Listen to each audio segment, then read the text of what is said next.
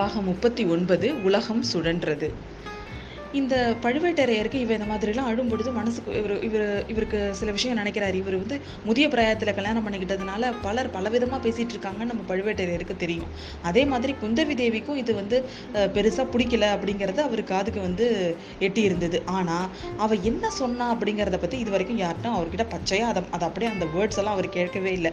இப்போ தான் நந்தினி தேவி சொல்ல தான் அவளுக்கு அவருக்கு வந்து அந்த வார்த்தைகள் அவள் என்னென்ன சொல்லி திட்டியிருக்கா அப்படிங்கிறதெல்லாம் அவருக்கு தெரியுது. அதை கேட்ட உடனே அவளுக்கு பயங்கர கோவம் வந்துடுது என்ன என்ன அவள் வந்து அவள் அந்த பாதகி அப்படியா சொன்னால் என்னை கிழட்டு எருவ மாடு நான் சொன்னா அப்படின்னு அவளுக்கு ரொம்ப கோவம் வருது. நந்தினி தேவி அவரை சாந்தப்படுத்தி நீங்கள் உங்களோட வீரத்துக்கு உங்களோட இதுக்கெல்லாம் அவள் வந்து அவரை இதுவே கிடையாது. அவளை நான் பார்த்துக்கிறேன் அவள் ஒரு மந்திரக்காரி அவள் அவளோட மந்திரத்தை மந்திரத்தால் தான் ஜெயிக்கணும். உங்களுக்கு விருப்பம் இல்லைன்னா சொல்லிடுங்க. நான் இப்போவே இந்த மண்டபத்தை இந்த உங்கள் மாளிகையை விட்டு போயிடுறேன் அப்படின்னு சொல்றா. பழுவேட்டரையருக்கு உடனே வந்து எல்லாம் அப்படியே எல்லாம் மாறிடுது. ஐயோ நீ வந்து நீ எப்படி என்னை விட்டு போக முடியும்? நீ என் உயிர் மாதிரி அப்படின்னு அவர் வந்து நந்தினி தேவியை சமாதானப்படுத்துகிறாரு இந்த மாதிரி ரெண்டு பேரும் பேசிக்கிட்டே இருக்கிறாங்க. நந்தினி தேவியும் பழுவேட்டரையரும். இப்படி இப்படியெல்லாம் வந்து மயக்க முடியுமோ அந்த மாதிரிலாம் நம்ம நந்தினி தேவி நம்ம பழுவேட்டரையரை கவர் பண்ணிட்டு இருக்கிறாங்க. அந்த நந்தினி பழுவேட்டரையர் வந்து நந்தினி தேவியை வர்ணிச்சுக்கிட்டே இருக்கிறாரு. அப்போ நந்தினி தேவி சொல்றா உங்களுக்கு தான் அந்த புறத்தில் எவ்வளவோ பெண்ணரசிகள் இருக்கிறாங்க.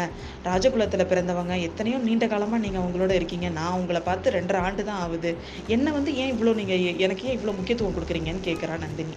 அப்போ நம்ம பழுவேட்டரையர் சொல்கிறாரு நந்தினி அந்த புறத்து பெண்களை பற்றி நீ சொன்ன பழமையான பழுவூர் மன்னர் குலம் நீடிச்சு வளரத்து வள வளரணும் அப்படிங்கிறதுக்காக தான் நான் நிறைய பேரை கல்யாணம் பண்ணிக்கிட்டேன். அவங்கள சிலர் வந்துட்டு குழந்தைகளே இல்லை வேறு சிலர் வந்து பெண் பிள்ளைகளாக தான் இப்போ பெண் பிள்ளைகளாக தான் வந்து கொடுத்துருக்காங்க. கடவுள் அவள் அருள் அவ்வளோ தான் அப்படின்னு மன நிம்மதி நம்ம மன நிம்மதியோடு தான் இருந்தேன். பெண்களோட நினைவே வெகுகாலம் இல்லாமல் தான் இருந்தேன். சோழ சாம்ராஜ்யத்தோட மேன்மையை தவிர என் நினைவில் எதுவுமே இல்லை. இப்படி இருக்கும் பொழுதுதான் பாண்டியர்களோட இறுதி போல் இறுதி போர் வந்தது. அப்போ வந்து வாலிப பிராயத்து தளபதிகள் பலர் இருந்தாலும் என்னால் பின்தங்கி இங்கே இருக்க முடியல. நான் போர்க்களம் போகலைன்னா இவ்வளோ பெரிய மாபெரும் வெற்றி வந்து வந்துரு. பாண்டியர் படையை அடியோட நாசம் செஞ்சுட்டு நான் வந்து கொங்கு நாடு போனேன். அங்கிருந்து அகண்ட காவேரி கழ கரை வழியாக திரும்பி வந்துட்டு இருக்கும் பொழுதுதான் ஒரு காட்டில் நான் உன்னை பார்த்தேன். முதல்ல நீ அங்கே நிற்கிறேங்கிறத என்னால் நம்பவே முடியல. கண்ணை மூடி மூடி திறந்து பார்த்தேன். கிட்ட வந்ததும் எப்படியும் நீ மறைஞ்சு போயிடுவ. நீ மோகினியாக தான் இருப்பேன்னு நான் நினச்சேன். ஆனால் பார்த்தீங்கன்னா நீ நிஜமாவே வந்து அங்கே நின்றுட்டு இருந்தோடனே எனக்கு வந்து நான் கேட்கறதுக்கெல்லாம் நீ திரும்ப பதில் சொன்ன. நீ ஒரு அனாதை பெண் அடைக்கலம் வேணும்னு கேட்ட. என்னை காப்பாத்துங்கன்னு சொன்னேன் அப்போ வந்து தான் உன்னை வந்து என் மனசில் நிறைய எண்ணம்லாம் வந்துச்சு. உன்னை எங்கேயோ பார்த்த மாதிரி இருக்குது எப்பயோ ரொம்ப பழகுன மாதிரிலாம் தோணுச்சு. அதனால தான் நான் வந்து உன்னை என்னை அறியாமலே உன்- உன்கிட்ட என்னோட மனசை நான் விட ஆரம்பிச்சிட்டேன். அதனால தான் நான் உன்னை கல்யாணம் பண்ணி கூட்டிகிட்டு வந்தேன் அப்படின்னு சொல்கிறாரு இதை இந்த மாதிரியெல்லாம் ரெண்டு பேரும் பேசிக்கிட்டே இருக்காங்க.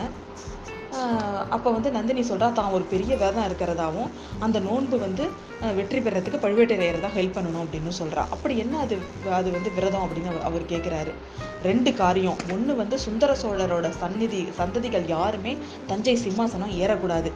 அதே மாதிரி தற்பெருமை இப்போ தற்பெருமை கொண்டு அந்த குந்தவி தேவியோட கர்வத்தை ஒடுக்கணும். இதுதான் அவளோட அந்த விரதம் அப்படின்னு சொல்கிறா இது கிட்டத்தட்ட நீ நிறைவேறிடுச்சுன்னே நினச்சிக்கோ அப்படின்னு சொல்கிறாரு நம்ம பழுவேட்டரையர். என்ன எப்படி சொல்கிறீங்க அப்படின்ன உடனே இல்லை நான் வந்து நான் வந்து இந்த கடம்பூர் மாளிகைக்கு போன விஷயத்தில் எல்லா அரசர்களுமே சம்மதம் செஞ்சு சம்மதம் சொல்லிட்டாங்க. நம்ம மதுராந்தக தேவர் கண்டிப்பாக பதவிக்கு வந்துடுவார் என்ன ஒரு மூணு பேர் தான் எதிர்க்கிறாங்க? அதை நம்ம பார்த்துக்கலாம். பரவாயில்ல ஒன்றும் பிரச்சனை இல்லை அப்படின்னு சொல்கிறாரு சொல்கிறாரு நம்ம பழுவேட்டரையர். ஆஹா. ஆனால் வந்து இப்போ இப்போ ஒரு விஷயம் வந்து கொஞ்சம் ஒரு மனசுக்கு சங்கடமாக இருக்கிற ஒரு விஷயம் நடந்திருக்கு. காஞ்சிபுரத்துலேருந்து யாரோ ஒருத்தன் ஆதித்த கரிகாலன் கிட்டேருந்து இருந்து ஓலையை எடுத்துகிட்டு எடுத்துட்டு போய் நம்ம சக்கரவர்த்தியை பார்த்துருக்கான் அப்படின்னு அவர் சொல்கிறாரு ஐயோ இது எப்படி இது எப்படி நடந்தது அப்படின்னோடனே ஆமா இது அவன் கையில என் முத்திர மோதிரம் இருந்ததா? பழுவேட்டரையர் சின்ன பழுவேட்டரையர் தம்பி சொல்றான். அது எப்படின்னு தான் எனக்கும் தெரியல. அதை என் முத்திர மோதிரம் இருந்ததுனால அந்த மாதிரி தம்பி வந்து அவனை தப்பிக்க விட்டுட்டான் அப்படின்னு சொல்றாரு.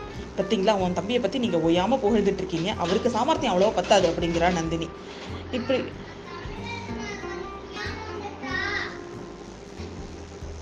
அவனை கோட்டைக்குள்ளே வந்து ஆளெல்லாம் அனுப்பியாச்சு. அவனை எப்படியும் பிடிச்சிருவாங்க அப்படின்னு சொல்கிறாரு நம்ம பழுவேட்டரையர்.